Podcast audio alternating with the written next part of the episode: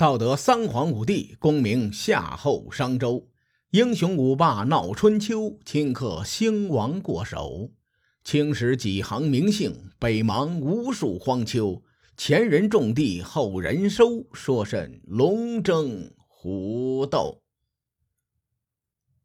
上回咱们说到，郑立公打算效仿齐桓公，也来个挟天子以令诸侯。可周厉王呢？被齐桓公安排的明明白白的，郑立公即使想效仿，也是有心无力呀。哎，就在这个节骨眼上，历史戏剧性的一幕发生了：周厉王同志永远离开了这个世界，驾崩了。接任他的天子是周惠王。周惠王继位之后呢，走的比较近的国家是晋国和郑国。晋国的事儿，咱们稍后再说。咱们先说郑国。郑立公一看新君继位了，就仗着自己的地缘优势，拼命的向新君示好。然而，周惠王与齐国的关系远没有他父亲周厉王那么铁。在周惠王继位后的第二年，他就迎娶了陈国的女子为皇后。国国、晋国和郑国的三位国君让元庄公去陈国迎娶皇后。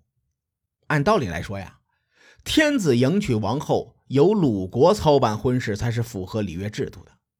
而此时呢，齐国又是中原霸主，天子迎娶王后的大事，齐鲁两个国家按理说都应该参与一下。然而这次天子大婚，偏偏就没有这两个国家的身影。咱们从这个细节可以推断出，当时晋国和郑国与王室走的是比较近的。如果仅仅因为先王驾崩、新君继位，让郑立公与周王室走得很近，我也不会说这个历史啊，它是戏剧性的一幕。没几年，周王室就发生了叛乱事件。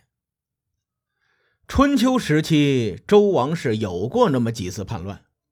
周惠王时期的叛乱叫做。王子颓之乱，在此之前呢，还有周庄公时期的王子克之乱，而那一次是因为老二联合周公黑肩篡位，但王子克的叛乱很快就在周王室的内部解决了，对时代影响不大。我当时呢也是一笔带过。有人说周惠王这个人非常的贪婪，他经常霸占其他贵族的田地或者是房屋。但《左传》中并没有任何一点来抨击周惠王贪婪的意思。我个人比较认同《左传》的价值观，因为在那个时代，普天之下莫非王土，率土之滨莫非王臣。天子占手下田地或者是房屋，并不是什么大错。而周惠王呢，错就错在时代变了，早就不是西周初年那个天子号令群雄的时代了。你一个空架子领导都镇不住手下了，还要侵占其他人的财产，人家迟早得给你干起来。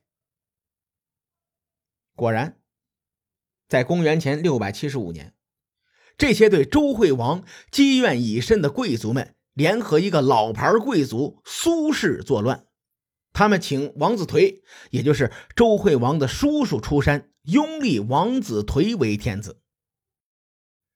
仅仅《左传》中记载的叛乱贵族就有六个人，加上王子颓，一共七个人。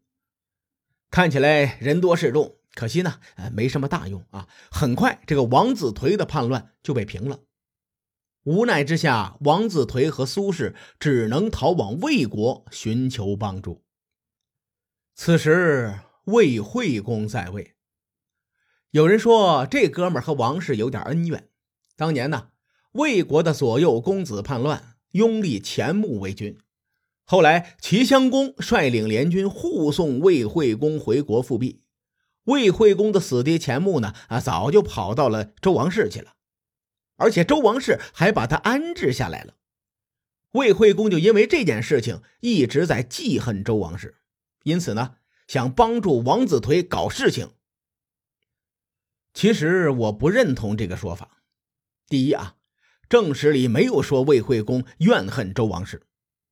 第二呢，从历史事件的逻辑来看，魏惠公不仅不怨恨周王室，更是因为对周庄王的感激之情，才会帮助王子推。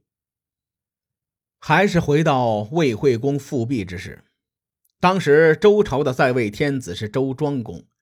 周庄公当时让齐襄公联合鲁国、宋国、陈国和蔡国平定魏国内乱。一两个月以后，周庄公更是派了自己的亲信率军救援魏国。可见这个周庄公对魏惠公的支持力度那是相当的大呀。至于周王室后来为什么要收留钱穆，原因不得而知。我确实没有查到这方面的资料。我怀疑真正收留钱穆的人不是周庄王，而是另有其人。而周庄王最钟爱的姬妾名叫姚姬，姚姬为周庄王生下一个儿子，叫王子颓。所谓爱屋及乌啊，周庄王所有的儿子当中，他最喜欢的就是这个王子颓。这件事儿是人所共知的。假如魏惠公因为感激周庄王当年的恩情，所以帮助对方最宠爱的儿子，似乎是合情合理。因此呢，我认为魏惠公未必是怨恨周王室的。您说呢？随后，魏国联合燕国。这个燕国呀，与少公建立的燕国不是一个国家。这个燕国靠近南方，所以呢，史称南燕国。南燕国的实力也没有少公的燕国强。王子颓借助的主力其实还是魏国。公元前六百七十五年的冬天，王子颓带领魏国和南燕国的军队杀回洛邑，周惠王被迫流亡。王子颓在魏国和南燕国的拥护下，摇身一变成了周天子了。其实，对于各路诸侯来说呀，周王室只是个空架子，谁想当国君都一样。重要的是，这些诸侯们想怎么效仿齐桓公，让王室为我所用。魏国抢先帮助王子颓成为天子，这个时候呢？郑立公再想讨好王子颓，就是拍着马也赶不上了。于是转年的春天，郑立公出面调解周惠王和王子颓的关系。毕竟周惠王是正统，王子颓是乱臣贼子，你不如给我个面子，大伙各退一步算了。郑国的影响力呀，早已不比当年了，谁都没给他这个面子。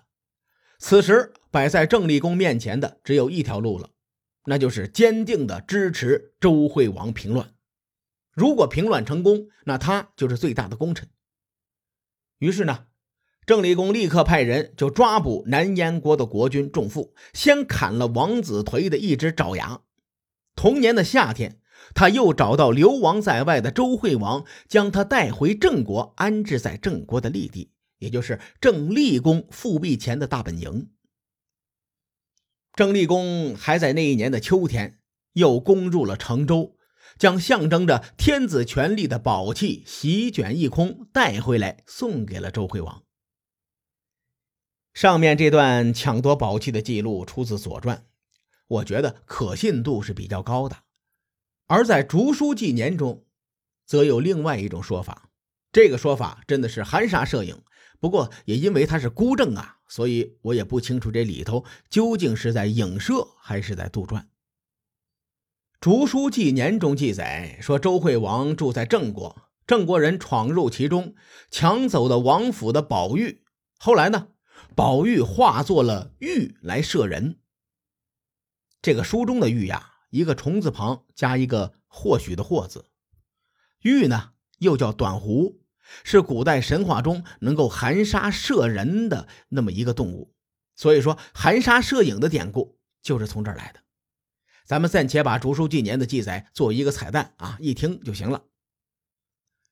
又过了不到半年，郑立公派人联系国国，他打算和对方共同起兵秦王，帮助周惠王复位。于是呢，郑军与国军在米地合兵。米地呢，就是今天的郑州管辖的新密市。论打仗啊，郑立功真是有两把刷子。在他的率领下，秦王军很快就攻破了王城的大门。王子颓及其党羽全部被斩杀，最终周惠王得以复辟。至此，郑立功算是彻底抓住了这次历史机遇，为周天子平乱立下头功。周惠王自然也是大喜，将虎牢关以东的土地就赏赐给了郑立功。郑立功因此咸鱼翻身啊，有可能就成为这个时代的另一位齐桓公。天下风云出我辈，在郑立功复辟后的短短数年，他稳定政局，恢复国力。更是立下了秦王救驾的奇功，齐桓公与之相比都有点黯淡无光了。那祖上的荣光，那郑庄公的辉煌，即将在郑立公的身上闪耀的时候，然而，哎，历史就怕然而，在郑立公秦王成功后的两个月，这个伟大的将星郑立公同志不幸去世。然后，郑国就没有然后了。郑立功的儿子郑文公接替国君之位。郑文公呢，这哥们儿比郑立功相差太远了。加上时代早已变化，郑国这个四战之地以后就沦为了大国权谋征战的主战场。郑立功的去世，让齐桓公少了一位强有力的竞争者。随后呢？齐桓公为了巩固自己的霸权地位，频频施展外交与军事手段，让齐国的优势进一步的上升。而南方的霸主楚国，此时却发生了权力交替的事件。但这一次，并不是弑君篡位。至于楚国又发生了哪些事情，下回咱们再聊。书海沉沉浮浮，千秋功过留与后人说。我是西域说书人介子先生，下期节目咱们继续聊春秋风雨。更多精彩内容，请搜索关注微信公众号“伯乐灯”，与更多听友交流互动。伯乐灯还将定期为粉丝发放福利。愿我们的存在让您对明天更有期许。咱们后会有期。